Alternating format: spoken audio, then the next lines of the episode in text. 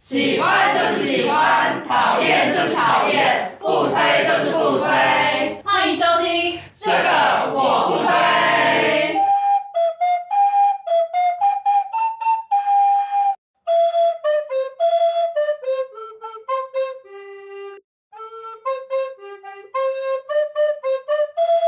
Hello，大家好，我是编辑小姐 Yuli，我是瑶瑶，欢迎大家收听最新一集的这个我不推。对不起，对，你还在吃 焦糖。好，吃完了。好，大家有没有发现，就是我们今天的片头特别有活力，特别有朝气呢？听起来都不边缘了。对，感觉有很多个人然后一起在讲话的感觉。没错，这就是我们今天晚上，录音当天的晚上。对，我们邀请听友一起为我们录制这一段开场，这样子。对，没错，因为今天晚上呢，就是我们第一届的这个我不推边缘人歌友会，好紧张哦。对，好紧张，希望一切顺利。而且今天瑶瑶排了一个非常极限运动的行程给我们，就是我们早上要先录一集，然后下午再录一集，然后我要去捐血，然后再来才要去唱歌，这样。对，然后明天早上又要再录两集，然后再录直笛。有没有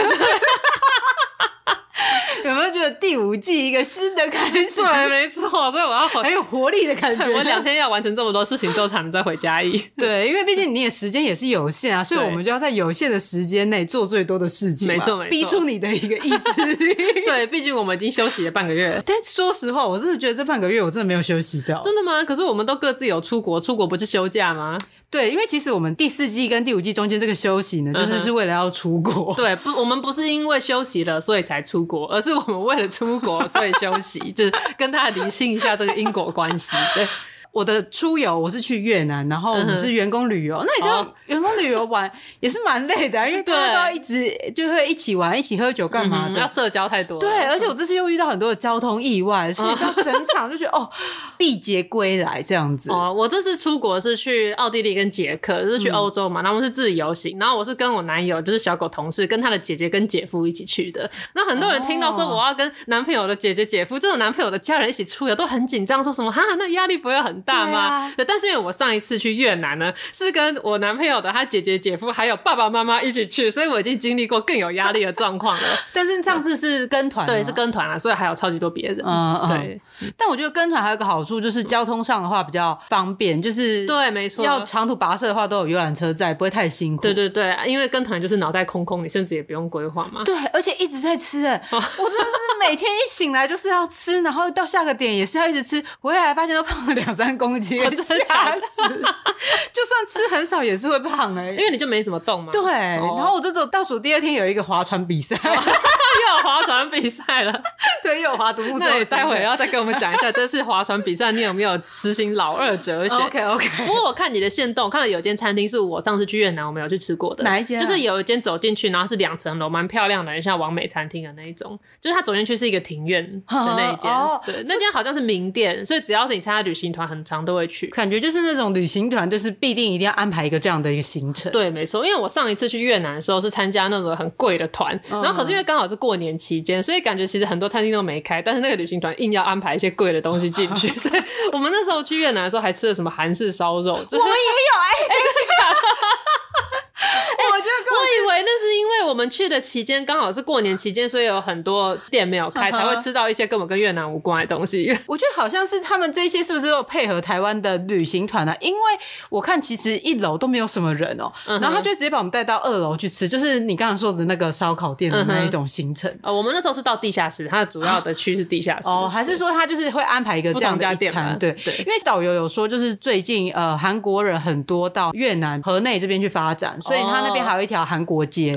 对，所以就有很多韩国的一些店在里面，这样子。哦，原来是这样。对，所以就帮我们安排了韩式料理的一个行程。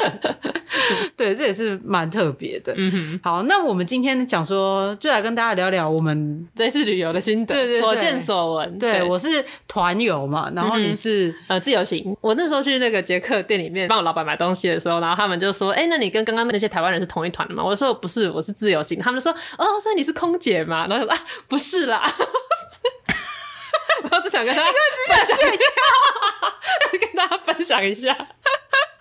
我说还没有啦，我说这是真的是来玩的。但因为为我们这次员工旅游这一团就是费用其实也是不，便宜，对对对对对，所以我们当天去的时候是搭新宇航空，因为你知道吗？星宇航空就是设备很新啊，然后很多人都想要，所以它的那个机票费用本身就比较。不是在车那个飞机上也可以喝调酒吗？对对对，因为看每个人搭新宇航空都会有拍调酒，然后还有机上 WiFi，对，很顺畅。哦，对，但是就是你要多花钱才可以传图片的，不然的话就是免费话就是传文字讯息。哦，因为长荣它也是号称有机上 WiFi，可是不知道为什么从来连不上，跑不动。对，那到星宇航空上面，它的整体的设备是真的都蛮好，就是它的触控荧幕整个都很顺畅。Oh. 但我整个这样做下来，我的感想就是他们是一个硬体设备很好的公司，uh. 但是。在一些软体，还有一些人员的训练上是需要再加强的。啊，是哦，对，就是我觉得他们有时候的一些话术，我不知道他是想要刻意跟营造跟大家是距离很亲近的感觉，还是什么样，所以他们讲话就没有那么的正式。哦，是。比如说像是机师，他在跟你说一些呃重要资讯的时候，比如说我们今天飞到哪里，然后现在在高空多少，或者是呃接下来怎么样怎么样的时候，他前面会有一个呃，那我们接下来就是会有这种，哦，是哦，那我们呃这些 哈。你不是在宣读一件很重要的事情吗？啊、为什么你会用这样子的口吻来说话？嗯、然后呢，那时候我同事想说要点调酒嘛，因为你刚才说到那个调酒，啊、大家都会点。对，所以他就问他说：“哎、欸，就是这个调酒的话是要怎么点这样子？”然后那个空姐前面讲一串，就说：“哦，因为我们一台飞机呢，就是调酒只有五十杯，然后乘客其实超过五十个人，所以我们不会每个人都问说你们有没有想要喝调酒。通常都是如果你有想要的话，你会自己跟我们点，我们才会给你这样子。”嗯哼，那我们就点了吗？对。你说这么大串要干嘛？就好像被骂了的感觉。对啊，对，我们就说好，那我们要一杯这样子。嗯、然后他再送过来。嗯。对，然后我们点的时候呢，就发现前座的一个乘客，嗯、他就只喝了一口钟，然后就反正他那杯调酒就是给那个空少，嗯、然后那个空少就问他说：“哎，想问就是为什么没有喝了呢？”嗯、然后他就说：“哦，因为觉得很难喝。”那是给大家拍照用的吧？其实我是觉得没有到难喝啦，但可能就是它的口味不一样这样子。哦，你点的是什么调酒？它调酒没有得选，它就是一种这样。对，它机上就是一种这样。哦。但飞过去的时候吃的那个胡同烧肉便当是蛮好吃的。我知道是跟胡同合作的烧肉便当。对，只是就是有一点油了，不然整体还不错。OK，对，但是我觉得整体就是空服务员的训练都需要再加强哦。Oh, 对，就包括我们回程的时候也是这样子。顺、嗯、道分享一下，就是我在飞机上的时候看的一部电影，叫做《赛道狂人》，哦，我觉得很好看，就是在讲那个赛车的一个故事。你说 F1 赛车那种的？对对对对，然后他是就是福特他们想要去参与赛车这个活动，然后跟法拉利的一个争斗的过程。嗯、那时候我看他在赛车，因为他赛车有一段是他要二十四小时的一直不断的赛车，没有停的这个时间的。嗯、然后我在飞机上面就很冷，然后我看到。冒汗的，因为我很紧张，对，我跟着他 做热血，然后因为我坐在我两个同事的中间，他们两个在那给我递调酒来，这样递来递去的时候，就说：“哎，尊重一下，我现在正在赛车，可以让一下吗？”哎，因为反正就是很推荐大家看这一部，我觉得就是蛮好看的这样子。对，那我们去程一切其实都算是顺利啊，所以就是在起飞前大概 delay 了半小时，这种我感觉还算小事，还好，半小时还好。对，然后我们回程就比较不幸一点，因为在越南的天气一直都很好，很热，所以我们其实不是很关注台湾天气状态。然后就就是要回来之前，我就看到说，哎，台湾好像有台风，但是我也不以为意。然后呢，就是上飞机飞快往快到台湾的那个路上的时候，就看到呃，不是路上是空中，就是可以看到旁边的云，就是有那种闪电的感觉。然后我就说，哇，好酷，我可以。在这边看到这种就是与这个这么近的感觉，嗯、然后呢就开始准备废话，然后我同事就是在那边紧张说，不知道等一下会不会就是我们要进到闪电区这样，我就说应该还好吧，感觉应该不会这样子，结果、就发现哎、欸，我们好像离那个。风暴中 暴风中心越来越近，然后就是飞机开始会有咚咚咚咚咚咚的那些，就是乱流，对对对，遇到那种类似乱流的的过程。然后我就想说，哦，这感觉都还好，因为我看那个电影里面那种飞机上遇到乱流，不是都要什么整个人都翻来覆去的这种才叫做严重。所以说，哇，好像是在玩那个海盗船跟云霄飞车，就是你偶尔会有一个失重的感觉，然后再起来这样子。然后前面的小 baby 还哭了，就是一直听到小婴儿的哭声。然后我同事他们也在叫，然后还有另外一个同事就是直接靠在另外一个同事的身上，然后就在害怕，对，就哭了。然后我说啊，有这么严重吗？这样子。然后我旁边的同事就忽然牵起我的手，跟我十指紧扣。然后呢，他就开始说什么“爸爸我爱你，妈妈我爱你”，开始爱过一轮他家的人。然后他的手就从干，然后到整只手是手汗。对，这其他人都超怕的。对，但是真的很晃吧？我不知道，因为我就想说，我之前都没遇过什么太大乱流，所以我就觉得好像还好，嗯、所以我就觉得，哎、欸，应该是还 OK 吧。嗯、想说应该像我说电影那种情节，这样才就是真的叫很危险这样子。嗯、对，然后再有一个失重的一个过程的时候呢，嗯、我忽然就笑出来，嗯，就是在大大叫的过程中，我就笑出来，嗯、我想说天哪，也太好玩了吧！嗯、但我就想说，是不是因为我在上飞机前喝了两杯咖啡，就越南咖啡，对我咖啡因太多了，所以太亢奋，我就笑出来，旁边的人哭出来。我笑了，这样子，这种时候看起来好像是一个神经病的感觉。对，然后我们原本就是要降落在桃园机场，但是因为就是呃那个风的关系，然后所以它切不下去，所以它又紧急拉升。然后后来呢，他就是整个转向，然后要改降在小港机场。但是在这个过程当中，嗯、就是新宇航空的机师并没有很明确的去跟我们说明说，就是发生什么事。对，然后还有整个的过程，他只有说什么各位贵宾，我们现在要改降什么小港机场。然后，但是他也没有呃细述一些内容。然后他的中文跟英文讲的内容又都不一样，哦是哦、因为他的英文就说，他说就是我们现在要改降就是小港机场，然后等一下待风雨结束之后，我们可能就会返回桃园机场这样子。嗯、但在中文的时候。时候只有说，各位呃各位旅客，我们现在要改降那个小港机场，就结束了。嗯、我想说，那这样子如果听不懂英文的人，不就没有听到前面这段啊？那我到底如果听得懂这两个语言的人，我，我要相信哪一边？对，哪一个才是你真的正式要告诉我们的事情？嗯、而且幸好我们是能够降在小港机场，因为新宇的备用航空其实是澳门机场，嗯、所以如果我们小港机场降不下，我就要夜宿澳门的。我还多去一个地方。对，但是澳门我不能入境，因为我也没有办那个台胞证，对，所以我也只能睡机场。嗯、那回到小港机场，至少是在台湾嘛，我可能还可以就是搭高铁回来。对，然后呢，就我们就降落在小港机场之后呢，机长呢他就说，呃，我们现在就是飞机要先加油，加完油之后我们就会返回了，因为我们在飞机上其实都有办法可以使用我们手机的网络了嘛，嗯、因为就是已经降落了。对，对，所以我们就看到说，哎，其实一共有四架飞机，就是长荣的，然后还有华信吧，改降在小港，但是他们有一些就已经都安排要回去了。嗯、然后我们也看到说，我们的飞机原定应该是要在十点半还是十一点的时候，就是会返回桃园机场这样子，嗯、所以我们就是有这样子预期心理，然后因为他就说要加油，说大家都不能使用手机啊。什么行动有电的东西都不能使用，所以我们就很安分的在那边等着。嗯、他就说：“呃，我们在家有一下之后呢，等下就会出发回去桃园了。嗯”我们就听了这一段了，然后呢，就是在中间等，然后也没有给我们一些任何的一些讯息。然后空服员呢，他们还在后面嬉闹，他完全就是都没有在顾虑那些乘客的心情，对，他也没有去安抚乘客什么之类。嗯、但因为我觉得就是在飞机上，大家感觉都是蛮。算是文明，就是没有去吵吵闹闹的人，嗯、对，对，所以大家就真的都坐定在等机长宣布后续的状态。嗯、然后加完油大概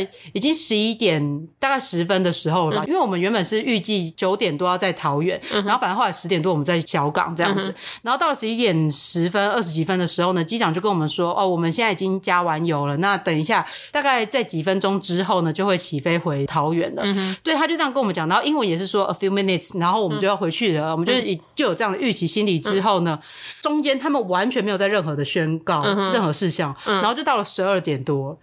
对，从十一点十几分、二十几分，然后到十二点这中间没有任何新的宣布事项。嗯、然后他就在十二点多时间告诉我们说，呃，因为就是呃小港机场有宵禁的问题，所以我们就不能回去了。嗯、那我们今天就是让大家在这边下飞机。我想说，你给我们关在这边这么久，对啊。然后你他妈的，然后就跟我们说，哦、呃，因为因为宵禁到了，所以不能回去。那你就是在这边下。可是小港机场有宵禁，他们原本不知道吗？因为新宇他没有在小港这边有点哦，对，他们是真的不知道。我不知道他到底知道或不知道，但是反正他就说是因为宵禁的原因，嗯、然后导致我们不能回去，让我们在这边下。嗯、然后呢，空服员呢就在那个走道上问大家说，呃，今天就是看大家有没有要住在高雄，或者是有人要。呃，他会叫车帮我们叫回去台北这样子，嗯、然后就说要统计人数。他讲完这一段之后，然后就开始开放大家下机，根本没有统计人数。嗯、然后就我们一下机的时候呢，就是到了一个那个巴士那边接我们过去机场航厦那边的时候，是另外一个航空公司的人出来，是立荣航空的地勤人员出来。嗯、对，他就问我们说什么，他要呃统计说今天有谁要留宿，谁要走这样子。嗯、他一开始也没有表明自己的身份，所以我们根本不知道他是谁，想说他为什么可以代表新宇来处理这一趟的事情。嗯哼，反正就是我们老板就问他说，所以你是代表谁这样子？然后他就说他是来代替新宇航空处理这件事情的。嗯、然后我们在那边等领行李，而且我们去到小港机场的时候，小港机场已经全部黑蒙蒙一片，哦、就等于是地勤人员是为了我们才开始开那个行李通道啊，然后什么来帮我们服务的。嗯、对，然后我们就在那边等了很久，然后丽荣航空的那个地勤人员呢就来帮忙，就说什么呃，就是请大家自己搭计程车到原本好，我不确定有没有说好就是饭店，然后就说自己搭计程车，然后再跟新宇的客服请款。嗯、然后我们就问他说，我们怎么知道新宇的人会不会认这笔账？而且你叫我们自己去叫计程车，然后自己去请款，嗯、那我们怎么知道这段过程中是不是有被保障？然后后来他们才讲说，就是变成是说我们坐到汉来饭店，反正就是后来新宇有跟汉来合作，然后就是把我们送到汉来饭店，然后计程车的钱就是由饭店人员直接支付的。嗯、但计程车我们要自己叫，我们要想办法自己在大半夜的时候叫到计程车，因为那时候已经十二点多了。嗯、我们到了饭店，然后就是大家就开始梳洗睡觉了。嗯、对，然后就我一个同事，他们就收到一封信，他们的那个门缝就递来一封信，跟他说什么星宇航空的人隔天早上的时候会来处理一些事情，然后会跟大家讲解一些后续怎么处理。嗯哼。对，然后有我同事来问我们说：“哎，你们有收到这封信吗？”就没有，他就是莫名的一一组同事收到这一封信，嗯、结果到最后现场当天六点多来的还是丽荣航空的人，嗯、就是同样那个女生出来处理，星、嗯、宇航空的人根本没有人从台北下来。你看、嗯、上次在成田机场发生事情的时候，嗯、我们的 K 董特别从台湾飞过去，对。对，嗯、那你他妈这个台湾这个短短的距离，你坐一个高铁下来，对，为什么你也不愿意？那你为什么是丽荣出来帮忙啊？对，因为新宇他们没有驻点，所以他们根本这边都没有人员。嗯、而且你知道更气的那一点是，我同事就说，我们当天还在下面等行李的时候，嗯，那些空服员，嗯哼，他们早就已经都直接拉着行李，然后坐计程车去到那个汉来饭店了。哦。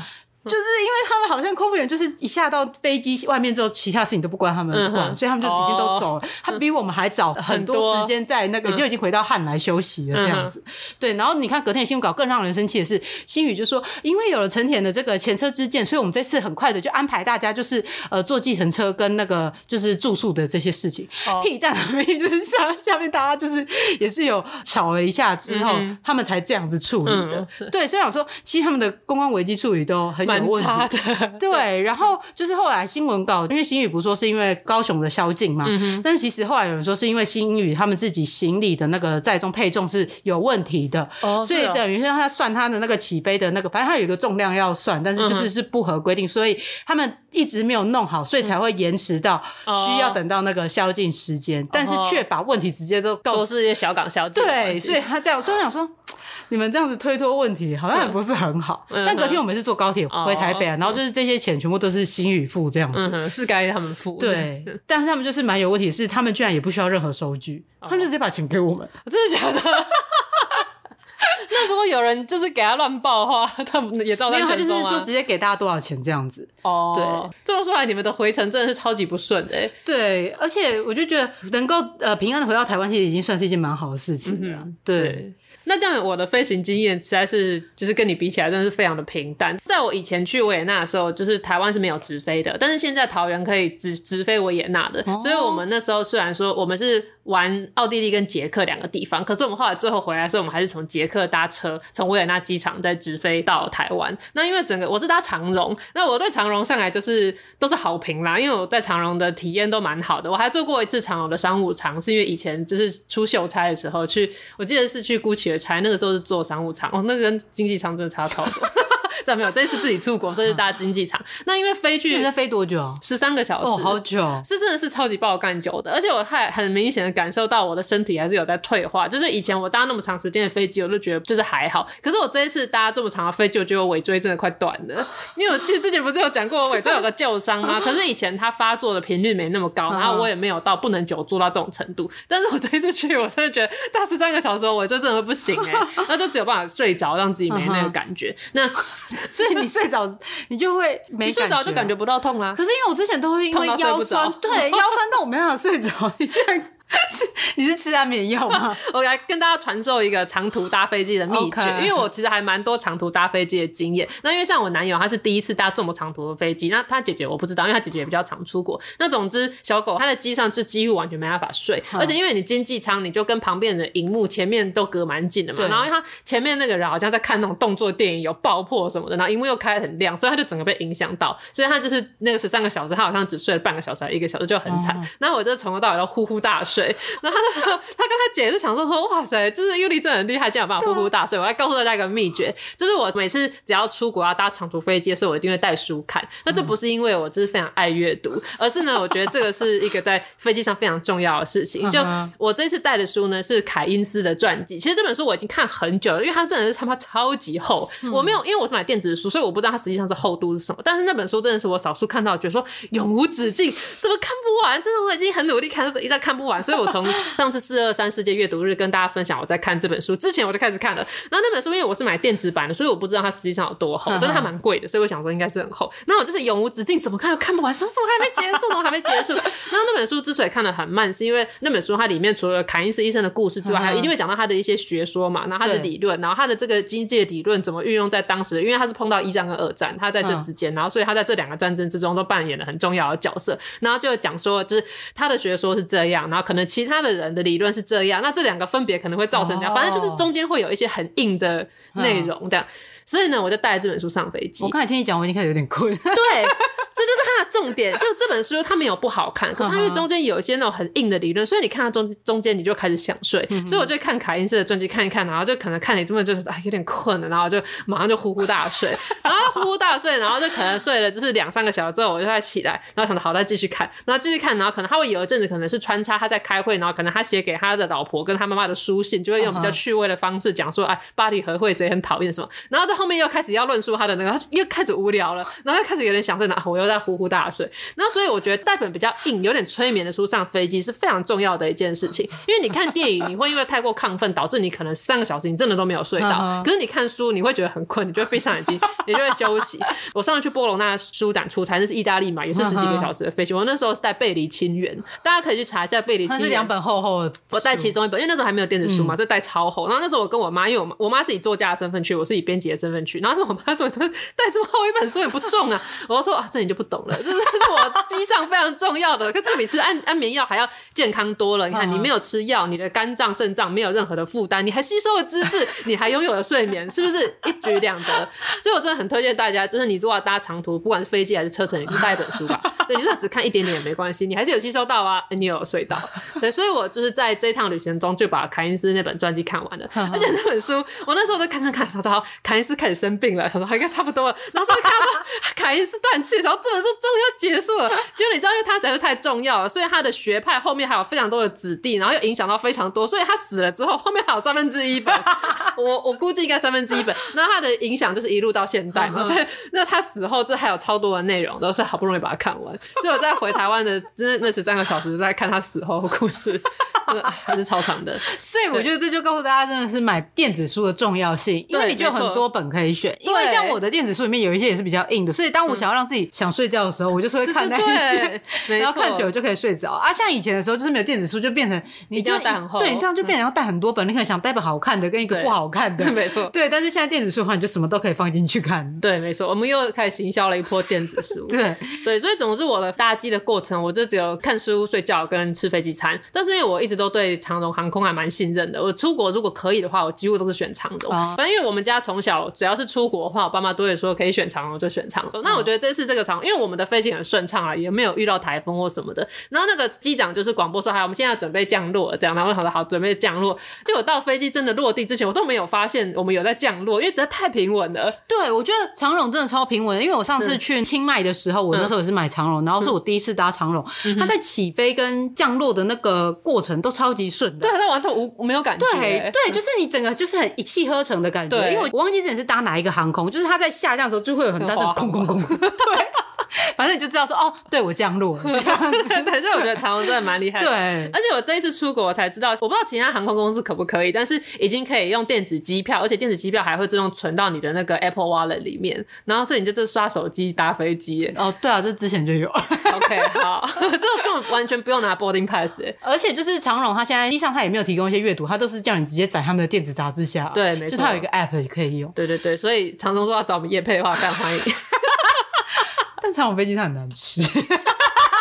哎、欸，那是因为你没有搭过他的商务舱。我们上次搭商务舱的时候，哦，真的不错不错，对啊，所以大家努力存钱。对，就可以有商务舱的体验。可、嗯、其实那个时候常常有给我们，因为因为我们的机票统一是由他姐姐买的，他姐姐可能有累积里程或干嘛，嗯、所以其实就是加一个钱就可以升级到商务舱。嗯、只是因为那个加了那个钱，因为那是回程的事情，啊，我们已经把钱花光了，盘缠用尽，所以我们就没有那个钱可以升级商务舱。哦，对对对对。但是我觉得就是搭飞机这个过程中啊，嗯、其实反正就出去玩，其实都充满着各种的意外危险性啊。对，所以买保险我觉得是一件蛮重要的事情。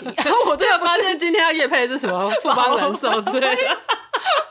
这只是我的一个经验跟大家分享，因为我以前那时候都几乎都自由行的时候，我都是刷自己的信用卡，嗯、所以信用卡它本身就是会保那个旅不便跟旅平险，哦、对，对，对，对，就等于是在你搭飞机跟你下飞机多久的时间，它都是有包含的。嗯、所以我觉得呃，课税就不会再另外多买其他的一些保险什么的。嗯、但是我同事他们每次出去玩就会再另外加钱买那个旅平险跟不便险。嗯、我想说有必要吗？然后我想这些又是跟团，星宇又这么新，然后呢，我有一个同事就跟我说：“哎呀，他前几天才在成田机场出过事，不可能再出事了啊。”我们不用买那个保险，我就想说，OK，你说没有道理，因为通常你刚出事的时候，你就会特别小心嘛，对啊，对，所以我就没有买，嗯。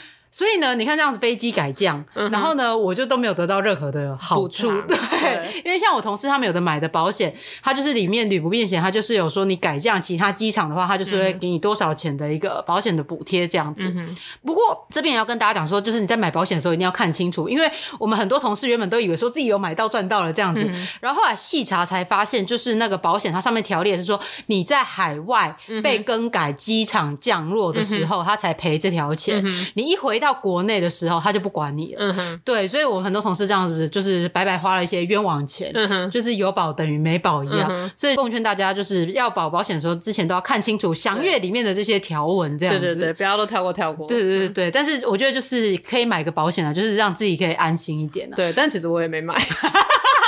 对，我们都没有买，然后都没讲。我上飞机才想说，哎、欸，我们好像没有 买旅行险。但保险好像是可以马上买的样子。对啊，但后来我们就选择没买了。对啊，但是你一切就是都很平安顺利。对，其实我每次出国旅游，我都蛮顺利的。我觉得我有那个旅游幸运体质。对，我就如果在就算在台湾很倒霉，我出国旅游也都还蛮不错，就天气什么都好之类的。嗯、但是因为我觉得那时候可恶啊，又错过了这个买保险的这个时机，因为像上次防疫险没买到。对，我那时候说，我怎么可能得？而且不需要买这种险吧？所以我同事就得到赔偿，我就没有了。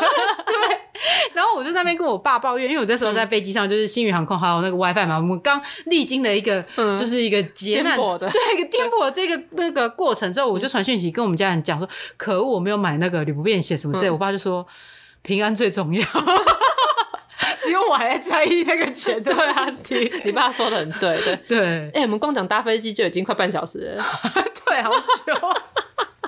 飞机这段真的是太漫长了，想说不可以不跟大家分享。嗯哼，对，然后再来，那就进入到我们旅程本身，旅程本体啊。哎呀，搭飞机毕竟也是旅程的一个过程。对，而且你看，我搭十三个小时，来回二十六个小时，哎，对 对。而且我发现，就是我呃，我上次去河内应该是二零一六一七那时候吧，所以这样等于也经过五六年，真的整个又变得更发达了，就是跟我过去看到的那个感觉，国家的进步看得见。对对对，尤其是这种过去曾经是共产国家。他们在建设上感觉就是也是更为的有有效率。那我这一次我们去奥地利跟捷克，那这个地方其实是就是我男友他们家人选的。那实际上这两个地方我都已经去过，就是我小时候跟我家人早就去过了。所以那时候我们的分工就是说，因为我男友就是比较常，就是他很常在用那个 Booking.com，所以他的 Booking.com 是有优惠的，所以他负责订住宿。那姐姐跟姐夫他们因为是比较常出国，所以他们有里程数，他们负责订机票。那因为我已经去过，所以我就开始排行程。所以我们四个人是这样子安排的。那那你会安排一些你去过还是没去过的行程？我都排的是我去过的，因为其实。我去过很多地方了，所以我想说，我不可能因为我去过我就不排，因为对他们来说都是经典的地方。对，经典的地方，像奥地利可能就是那个熊布朗，就是哎、欸，那个中文叫什么？美泉宫还是熊布朗宫？这还有个翻译，就是像美泉宫啊，或者是歌剧院啊那些，就是一定要去的。然后去维也纳就是一定要去听一场那个演奏会，我也有安排这一些这样。然后所以那个时候我们就大概这样子，然后就就是准备出发。那去了那里之后，我就有一种就地重游的感觉，因为我上次去的时候真的是小时候，然后跟家人，然后想说哇，长大之之后，我就是在跟男朋友来，那感觉真的很不一样。而且你去奥地利或者去捷克，就是都会去看一些古建筑嘛。以前我去的时候觉得超无聊的。那像我，哎，等一下，你说你爸站在那个前面感叹，那是捷克，还有德国啦，对对对，就是我爸真的就是会站在古迹前面，然后就感叹说：“哎呀，这个以前战争的时候怎样怎样，什么二战的时候啊，什么什么一九五六年什么，就是讲一些就是我觉得超无聊的东西。”但因为现在，而且我同时还在看凯因斯的书，然后他们里面就有提到一些就是奥地利的事情，就想说：“哇，我真的来到一个我读过，然后好像知道了什么，就是那个感觉很不一样。”对，然后我们就去到歌剧院那一区，因为那边其实是维也纳的观光的算是中心点，然后可能还去吃沙河蛋糕什么，就很有名的店。然后那个时候我就是在那个歌剧院前面，然后我就跟我男友说，就是我记得我大概十五年前来的时候，然后这边跟以前啊有什么很不一样啊之类的讲半天，然后就很有感触。然后我还赖我妈跟我讲到说，哎、欸，我又去了，就是那个维也纳歌剧院那边，然后我们四五年前来的时候怎样怎样。然后我妈说，我们上次去奥地利是二十年前的，不是十五年前。他说那个是你小学六年级，也就是大概十一二岁的时候啊，我现在也三十二岁，所以那是十你十二十年前的事情哎。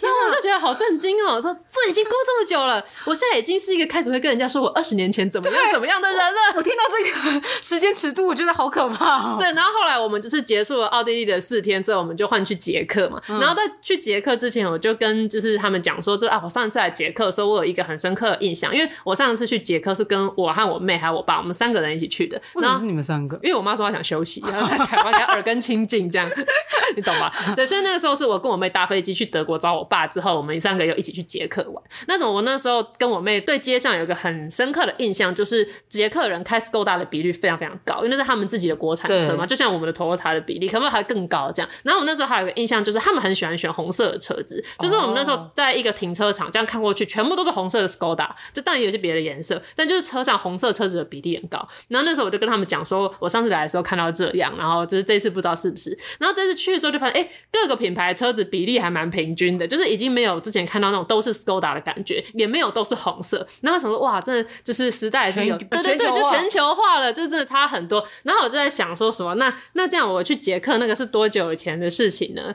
结果发现是。十年前，这是我大 大一升大二的那个暑假，然后所以我在想说，哇，我现在在跟别人讲说我来这里已经都是十几二十年前的事情，那个感觉很像有时候我爸看到我在吃冰棒，问说这个冰棒多少钱，然后那时候跟他讲说，哦，这个雪糕可能四十五块，他就说雪糕要四十五块，这个我们以前只要八角，就是 我觉得我好像已经来到这个阶段，就是。你这讲讲一句好可怕，再讲一些超古老的事情，然后还很惊讶说现在怎么不是这样？所以我觉得这是一个就地重游的趣味，就是会让你感受到那个时间的改变。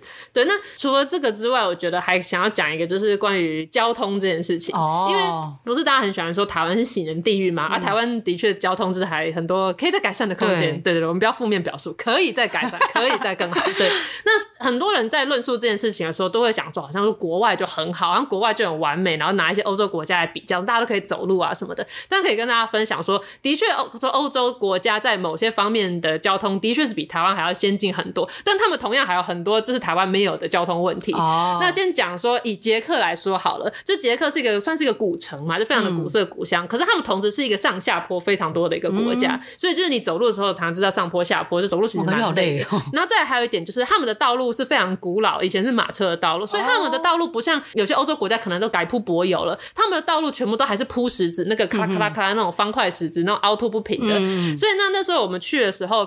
呃，我们就在想说，我们要从车站拖着行李走到我们的旅馆，还是我们要叫车？我那时候马上就说要叫车，因为我就记得捷克路很不好走。然后果然，我们只是要走去就是搭车的地方，那个行李箱咔啦咔啦咔啦咔啦咔啦咔啦，可能只要解体，都快解体了。然后他们说，哦，对对，果然要叫车。然后后来我们就坐上一台车，那那台车其实就是普通的轿车，然后就塞了我们四个人。然后他开一路上也都是那种石头路，那咚咚咚咚咚，咚咚咚咚这样上去。然后我就想说，哇塞，在这边开车那个轮胎的消耗是有多大？所以你就说。捷克它不只是行人地狱，因为很难走。我看那种女孩子穿高跟鞋，根本就是举步维艰，然后要上坡 下坡。那同时也是汽车的地狱啊，因为你那个汽车的轮胎，你怎么看一定是超容易坏的。然后再来就是他们的轻轨是非常的错综复杂的。那他们轻轨的轨道跟车子的轨道是没有分开的，所以等于是车子跟轻轨在争道。所以你说这样子的交通真的有比较安全吗？其实我觉得好像也没有，这是我觉得也是怪可怕的。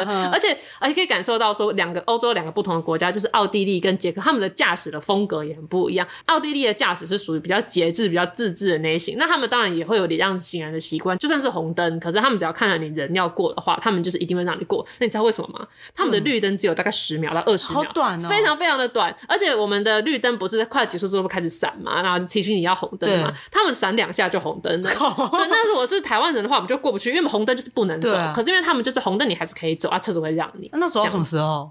就是没有啊，所以他们那边是是汽车地狱，因为行人就会一直过一直过，那你车就过不去。哦、但是他们这边很友善行人，对，他们那边是相对友善行人的，而且尤其是在歌剧院那一区，可能因为他们主要是观光区，徒步的观光客非常多，所以他们就是有这个习惯。那、哦、其他区我是不知道了。那但是就是交通一定没有办法做到大家都满意的，哦、他们当地人也会抱怨，哦、对，那捷克人更是抱怨点点这样子，哦、就是尤其是那个行李箱，咯咯咯咯，观光客也会抱怨。但，对但我觉得你这交通算好，因为毕竟大家说你刚刚讲嘛，台湾是行人的地狱。对，我去的那个地方是行人的十八层地狱。你说越南的，对，越南河内的交通真的很危险。其实我在之前，呃，就是二零一六一七那时候去越南的时候，就已经感受到他们可怕。他们超爱按喇叭的，就是算了，我就想说，我就把它当成是一个打招呼吧，就是一个叭这样告诉你说我要过来，是这样没错啊。对，但是他们是不会礼让行人的。对对，就是如果你没有努力的想要过去，他们是不会让你过的。然后这一次的时候，导游还讲说，哦，你现在在马路上看到就是有在骑摩托车行的那个驾驶啊，他们都是一流的，因为不是一。有的都已经不在了。可是你不觉得越南他们整体车速是很慢的吗？我就是因为太急了，所以你没办法飙快。对，而且他们的国家的速限也是比台湾还要慢非常多的。对，所以你用 Google 地图就可以看，为什么同样的距离，Google 在台湾判断可能一小时就可以到，可是，在同样的距离，如果他是在越南的话，他会跟你判断可能一个半或两个小时。对，是因为他们的限速本来就比较低，因为那个是我之前。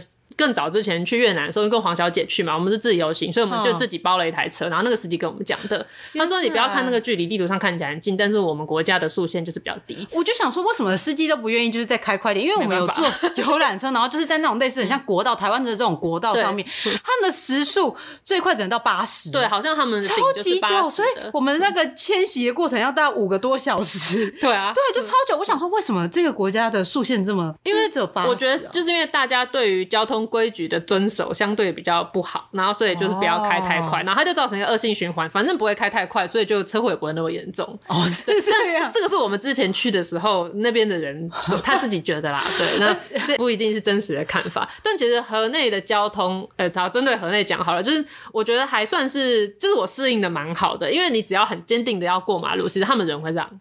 对，因为导游就说车会让这样的，车会让，就是是你不可以跟他四目相接。他说你就都不要看他，因为你看他就会知道你有注意到他，他就会赶快开过去，不会让你过。所以你就是要可能假装在划手机，或者是你就眼睛死死的盯着前方，然后就这样走过去。就是我们要很有自信的阔步向前，你就会像摩西分红海 一样从车阵中过去。因为他们那些车就想说，哎，你没有注意到他，你没有发现他的存在，所以他们就会停下来让你一面撞到你这样。对，那我觉得越南的那个安全帽比台湾的还花俏，因为台湾的是那种什么重机，他们就是用那种很帅那种全罩式。什么安全帽？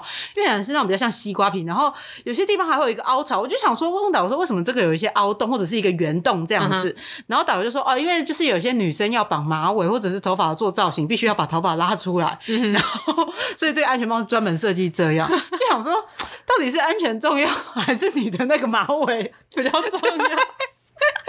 哎、欸，我觉得这设计很厉害，这样绑包包头的时候就有一个洞。我原本在想说，我需要买一个一顶这个回来给你吗？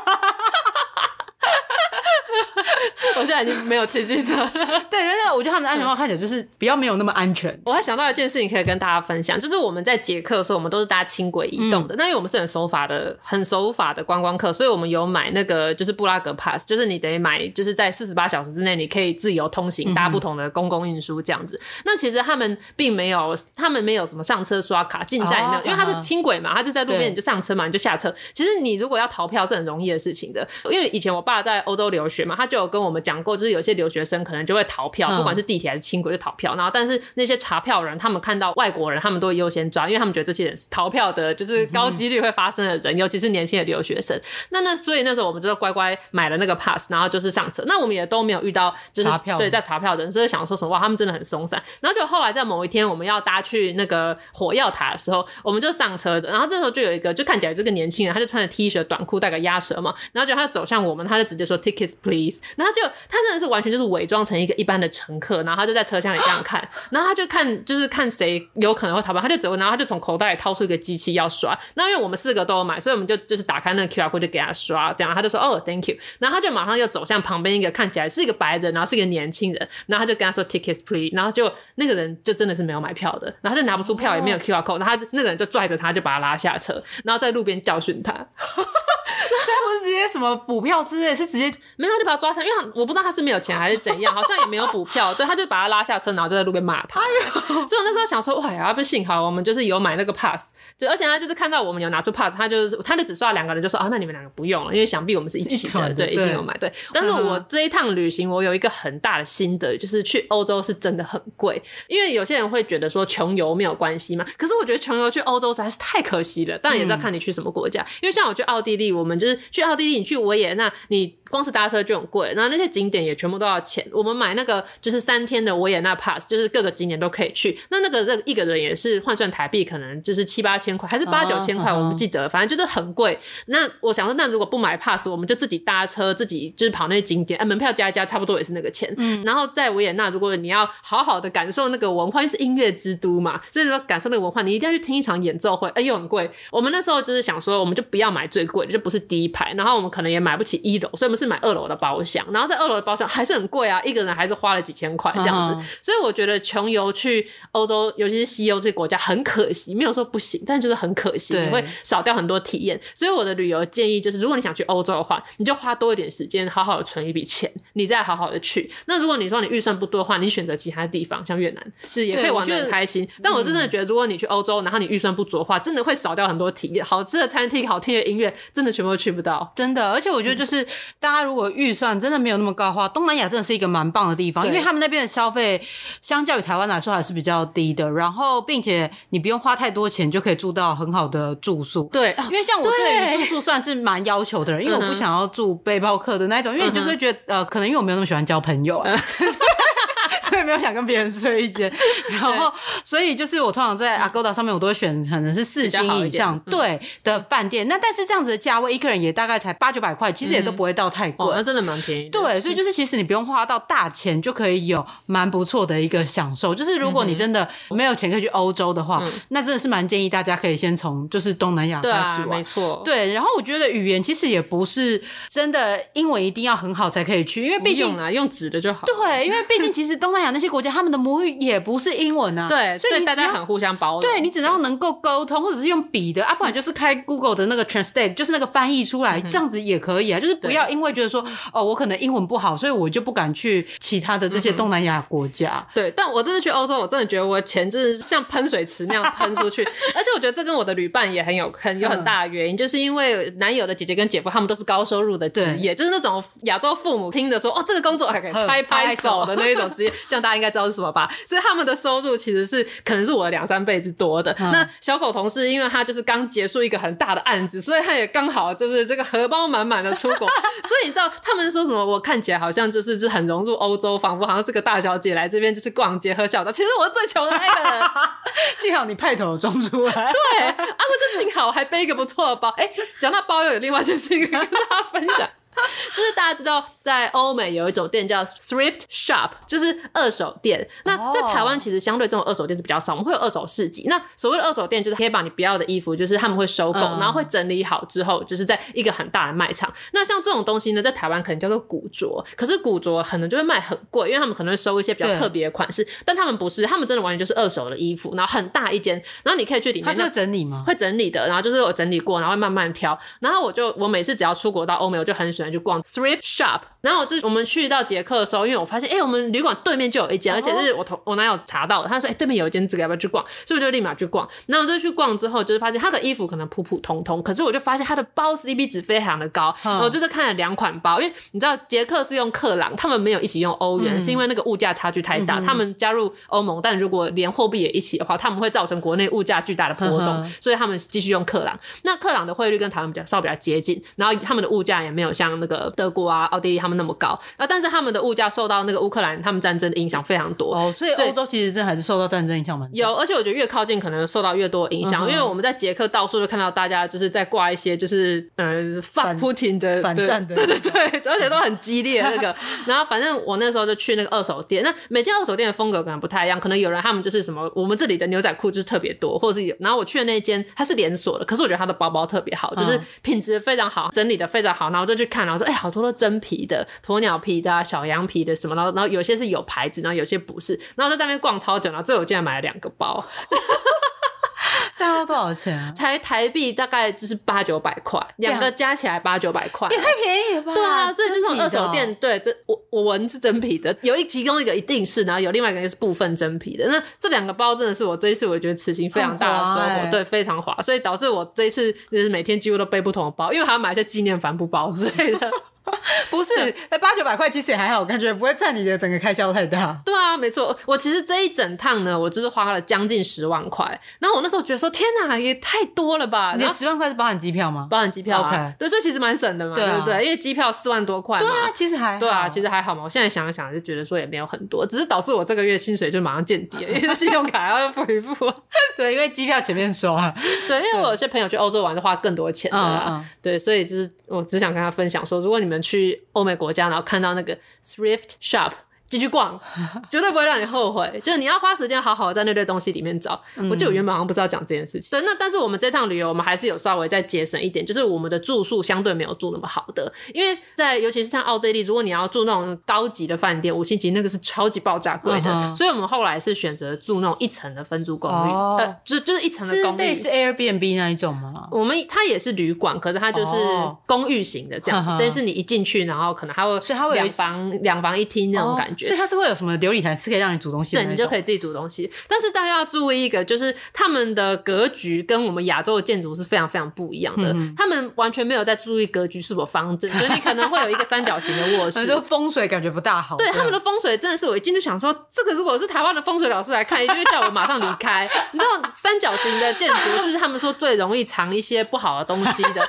然后就是他们有超多三角形的空间，然后他们会有，例如说我们那时候第一天住的，我可以感受出来，我的旅伴们也没有特别的满意。就是他在 Booking.com 上面是显示说他是两房一卫浴嘛，嗯、然后就是一个是套房，就是厕所连着，然后一个人是雅房之类的。然后可是我们进去就发现，的确是两房一卫浴，但它的格局非常的奇怪。你进去之后呢，进去它先是一个小餐桌，嗯、然后一进去就是有一个卧室。那卧室呢，它就是连向一间厕所，然后那间厕所是一个长条形的，然后干湿分离。然后可是马桶这一边，马桶这边它又有开一个门，可以连到客厅。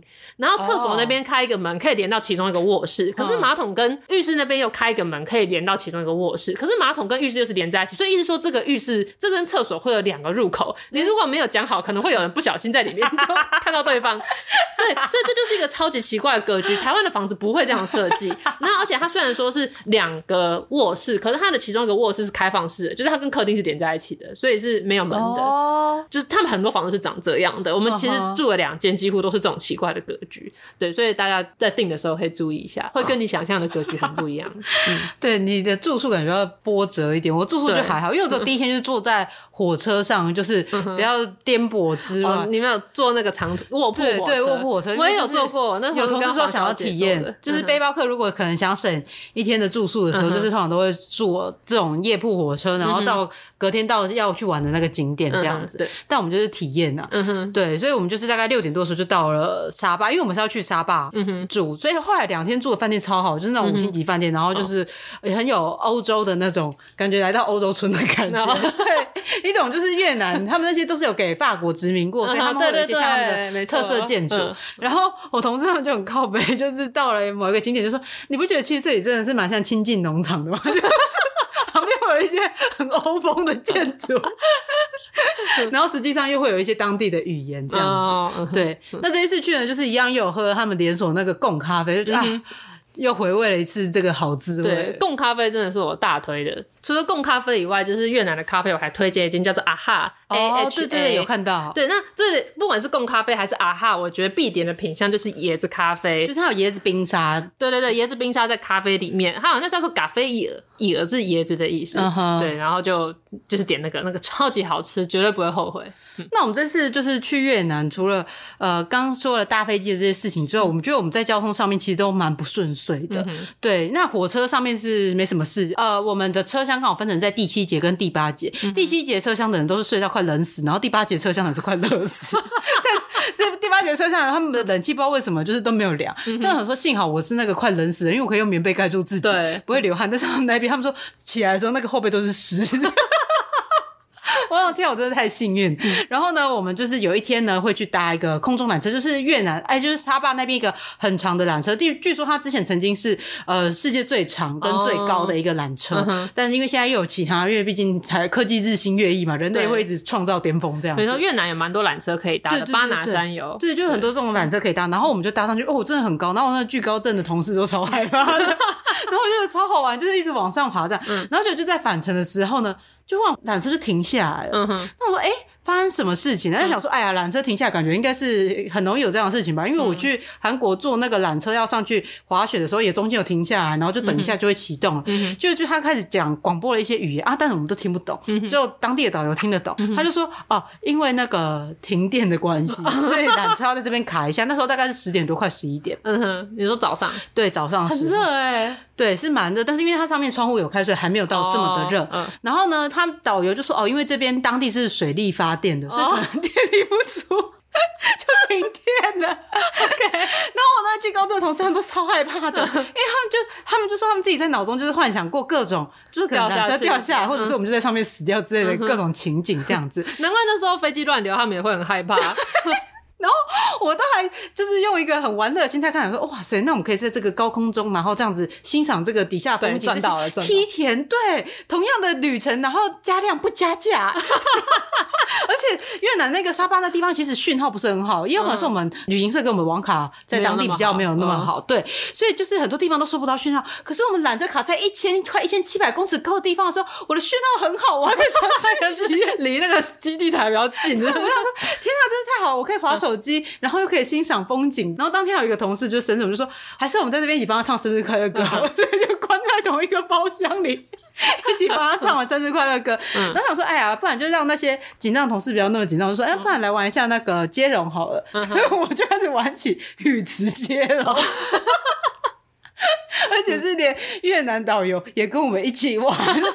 他应该是会讲中文蛮好的那种，对对对，他们很很多越南的导游中文超溜的，对，而且他们是学台湾腔调，对对对，他不是那种中国腔调，因为他们说沙巴那地方其实中国游客很少去，几乎都是欧美人士才比较会去那个地方。那的确，我们在那边也都是看到比较多是金发碧眼的那个白人这样子，对。然后在那边就是已经大概卡了二十几分钟，而且其实导游的表情看起来就是有一点微妙，就是会觉得说哎有点担心，因为可能担心我们这些会抱怨，或者是时间 delay 然后行程，对对对。然后但是我们都在上面笑，然后就是还在那边玩街友，玩的很开心。嗯、所以呢，就是他一定觉得你们是天使团，我也觉得。然后终于缆车开始动的时候，他说：“ 哇，黄昏。” 终于可以下去，然后下去之后，后来就是到快接近正中午，所以天气越来越热。我就想说，幸好我们是在十点多、十一点多的时候卡住哎，对啊，蛮。那时候没有到那么热，就还有一些风，不然的话真的是会因为脱水死掉。对对，然后可能就是因为大家都太开心，所以忘记说要跟那个什么缆车救者吧，因为通常也不是就是要跟那个对啊，哎，浪费我们，对你帮我卡在上面，然后应该要跟我们一些什么赔偿的之类的。对啊，对，可能导游看我们都太开心，所以就是也没有去吵这一条。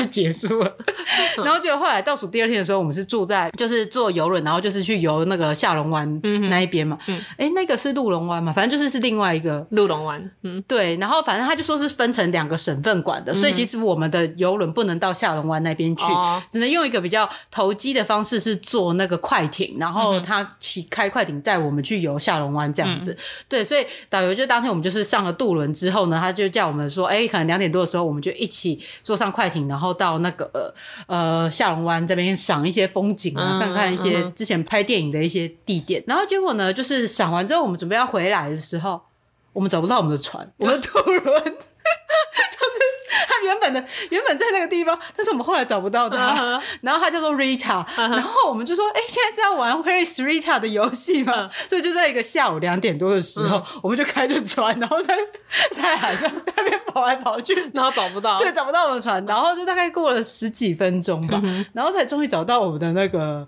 我们的、那个、Rita 号，对，我们的 Rita 号，就上去的时候，因为接下来就是其实是游轮这边他会安排另外一艘渡轮带我们去，就是下龙湾那边可以玩水的地方、uh. 玩水这样，uh. 所以就是那些印度人啊，还有越南人，他们已经都是坐在那另外那一艘船上面等我们等很久，uh. 所以我们一上船的时候，他们都臭着脸，因为我们就赶快从我们的快艇，然后再赶快换到另外那一艘船，要一起前往去划独木舟跟玩水的地方这样，uh huh. 然后他们也都超不爽的，oh. 对不起，对。因为我们也找不到我们的船，对啊，就迷路了嘛。对，我们就充满各种的那个什么交通状况，这样、嗯、真的也交通好不顺啊。对，就只能说就是幸好一切都没有什么事，就真的都只是加量不加价。对，对，你看我们飞机上也多坐很久，真的，整趟旅程都赚到了。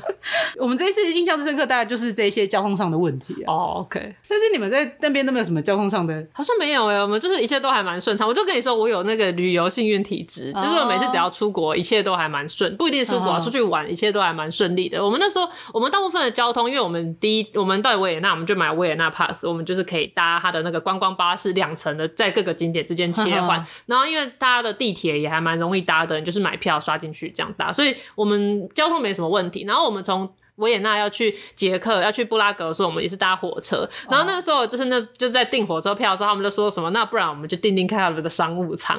所以我们就去的时候搭就是高等的包厢，然后那一节叫做安静区，所以那节是安静到就是什么你不能聊天呢？那边整个车厢就是安静到连一根针掉到地上都听得到，就是这么安静，然后就是没有人讲话。这个地方我可能不行哎、欸。啊，真的吗？因为有时候就很想要讲话啊。哦，因为这样就没有其他吵闹的观光客，哦、所以我就觉得蛮好的。对，那那当然，因为这个长途火车也是大概有四个小时，所以我一样使用凯因斯搭车法。又拿出凯因斯来看，所以又呼呼大睡。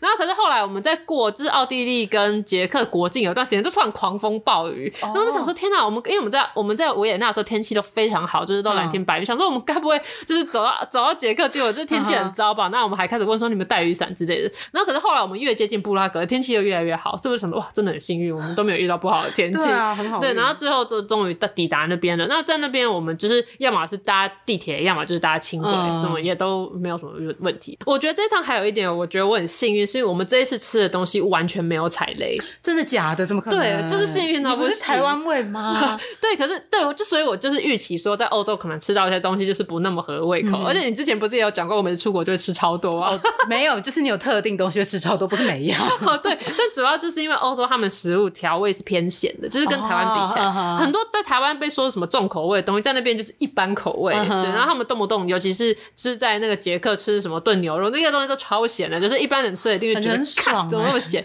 对，然后我就觉得说很好吃，所以我在奥地利，因为我觉得应该也是因为，就是我男友他们姐姐是那种美食家，他们还有经营就是美食的部落，呃，美食的 IG 账号这样，所以他们对吃很挑剔。所以我那时候其实还有一点担心，说就是怕去那边他们会吃不习惯之类，因为我就是相对的接受度比较高。然后就是没想到我们真的很幸运，我们每次去的每一家大家都很满意，嗯，对，然后就是还好吃到就是我会把一整份吃完这样子，对啊。然后这一次还有一个创举，就是他姐姐本来是不敢吃生牛肉的，因为你知道有些不是有那种生牛肉塔塔那种，他姐姐平常是不敢吃的。然后可是，在你如果去布拉格的话，就捷克那边有一道料理，就是生牛肉的，就是它是剁的很细碎，做成一种像是酱，让你搭配的那种酥脆的面包吃。然后调味都非常重，所以完全不会有牛肉的腥味。那那时候我们去的时候，我就说我一定要点这个，因为这是这边的特色，所以就点了一份。然后觉得超级好吃，然后他们就一直说：“天哪，怎么那么好吃？”到他姐姐决定尝试了，就发现真的很好吃，所以他就因此而敢吃生牛肉。哦、所以他就是好吃到让平常都不敢吃的人也愿意吃，而且还很喜欢的。哦、所以大家如果有去的话，就是一定要点那个。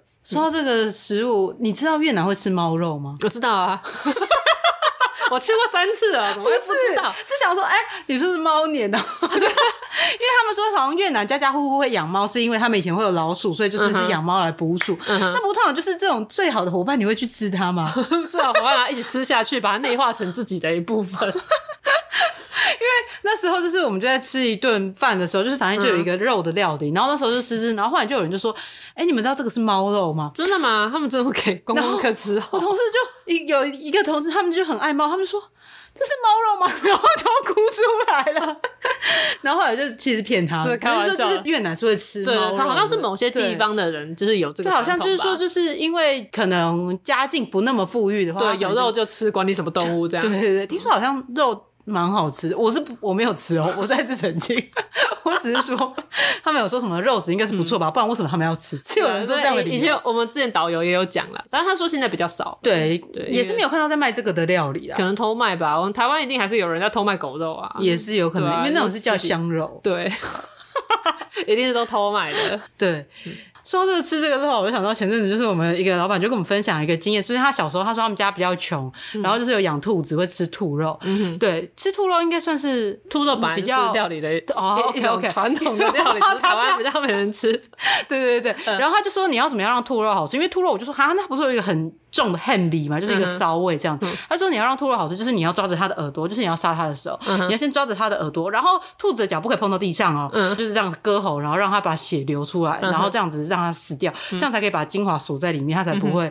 嗯就是它的肉才会好吃，因为他说，如果你让他的脚碰到地上的时候，就是他这样死的过程中，他的灵魂可能就往地下跑，嗯、然后所以他的肉质就会变得没那么好吃，然后可能会有一个骚味这样、嗯。OK，所以要这样拎着，然后连同一起灵灵魂一起吃掉，这样 才好吃，是不是？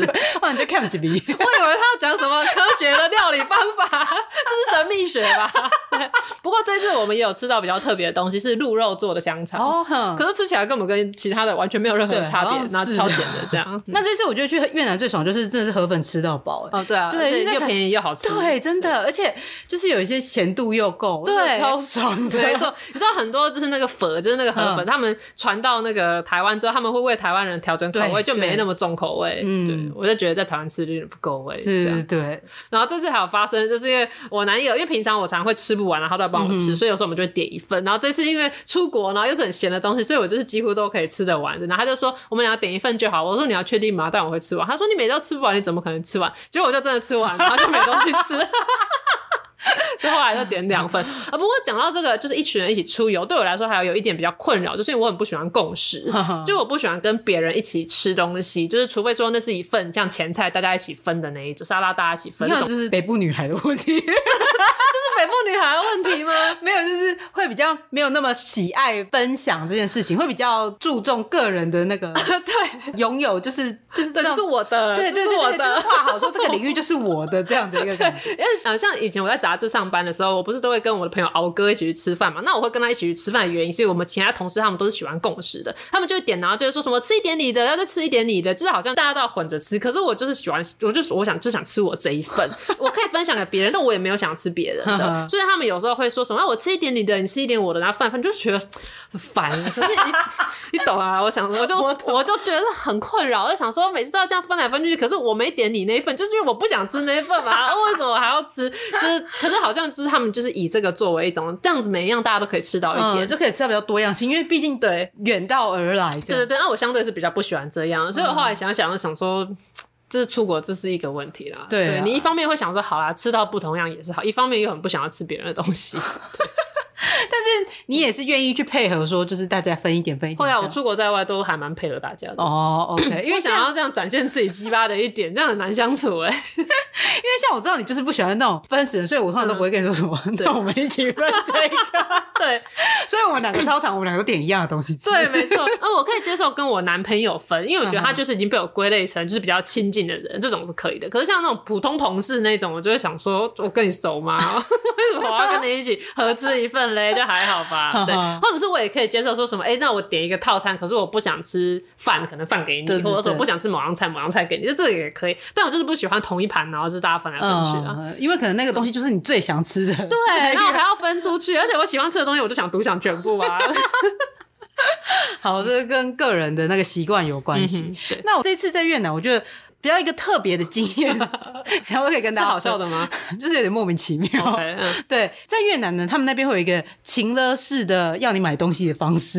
对他们就是呃，因为我们那时候有到一个梯田的一个部落，然后那边就是少数民族，就是像是苗族啊或者一些其他的族这样子。那他们那边就是相对收入是比较低的，所以他们就很多会是做手工啊、织布什么之类。那很多女生呢，可能都在十四岁、十二岁的时候都结婚生小孩。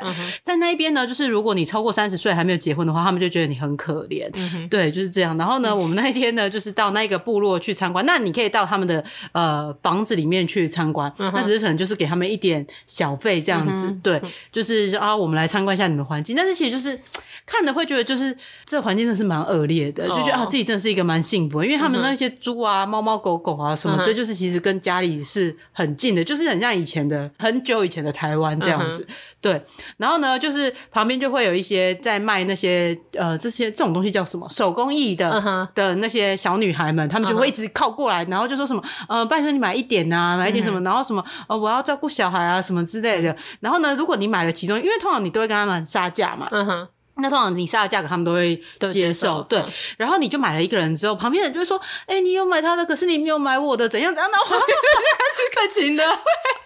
你知道，这时候你就是要想办法很坚毅的离开这里，这是超难的，因为他就这样跟你讲，然后你就看他说：“哎呀，一个女孩子家这么可怜，但是这个东西我又不会用到。”对啊，你买那么多个干嘛？对对，然后就是会觉得有一点同情这样子。然后后来就整个整路上就是有一个在卖这个手工艺品的女生就一直跟着我们，然后她就是三十四岁，但是她已经有三个小孩了。哇，对，她最大的小孩已经十四岁、十三岁，反正就已经是国中二十岁就生。对对对，但是她在里面等同也不是最年轻的时候，就是生小孩这样。然后他就开始跟我们聊天，而且他的英文就是算是沟通上是蛮顺畅。我就想说，哎、欸，这种少数部落的，就是他去哪里学英文的嘛？嗯、对。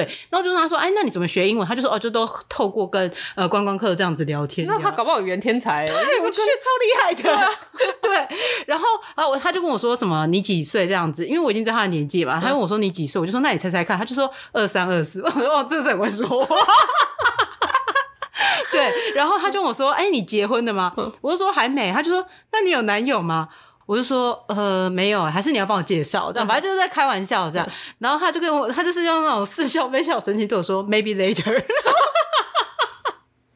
我说：“哦，谢喽。” 为什么有种被同情的感觉？对，他就觉得说：“天哪，好可怜哦，这个女孩几岁了，没有男朋友。天哪，I feel so sorry for you。”对，他的同情。对，那他搞不好心里想说：“我们好幸福哦，我们虽然生活在一个环境不那么好的部落，但是至少我现在已经结婚，还有三个孩子。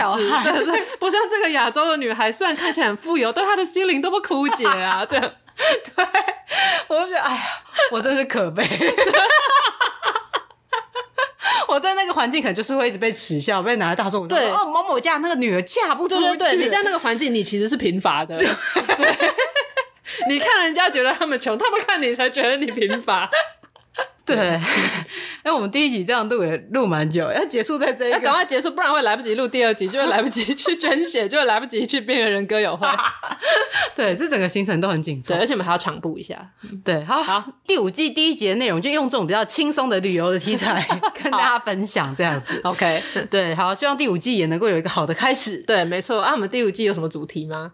呃，目前还没有想，对，我们就不打算搬石头砸自己的脚，对 看看我们前一季搞成怎样，对，搞到现在还在为自己擦屁股。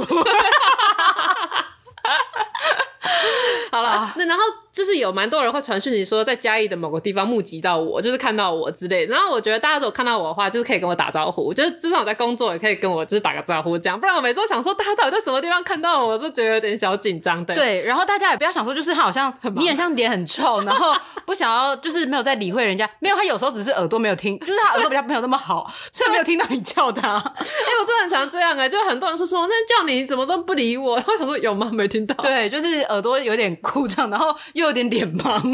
对啊，那毕对、啊、竟我人在嘉义，还是有点人生地不熟嘛，所以有听友跟我打招呼，我都很开心，就有一种他乡遇故知的感觉。所以欢迎大家看到我，跟我打个招呼。对，那大家在其他地方遇到我，也可以跟我打个招呼。然后如果我有失态的话，可能也告诉我一下。好的，说了这么多，我们的结论就是：喜欢就是喜欢，讨厌就是讨厌，不推就是不推。出门在外，凡事乐观看待。旅途发生意外，就当是加菜。那我们今天的节目就到这边，感谢大家收听，我们下集再见，拜拜。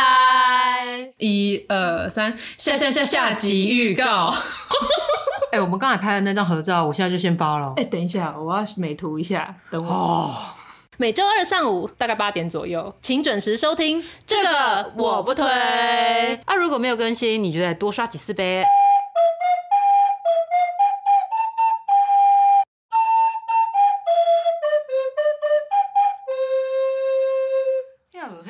好？对啊，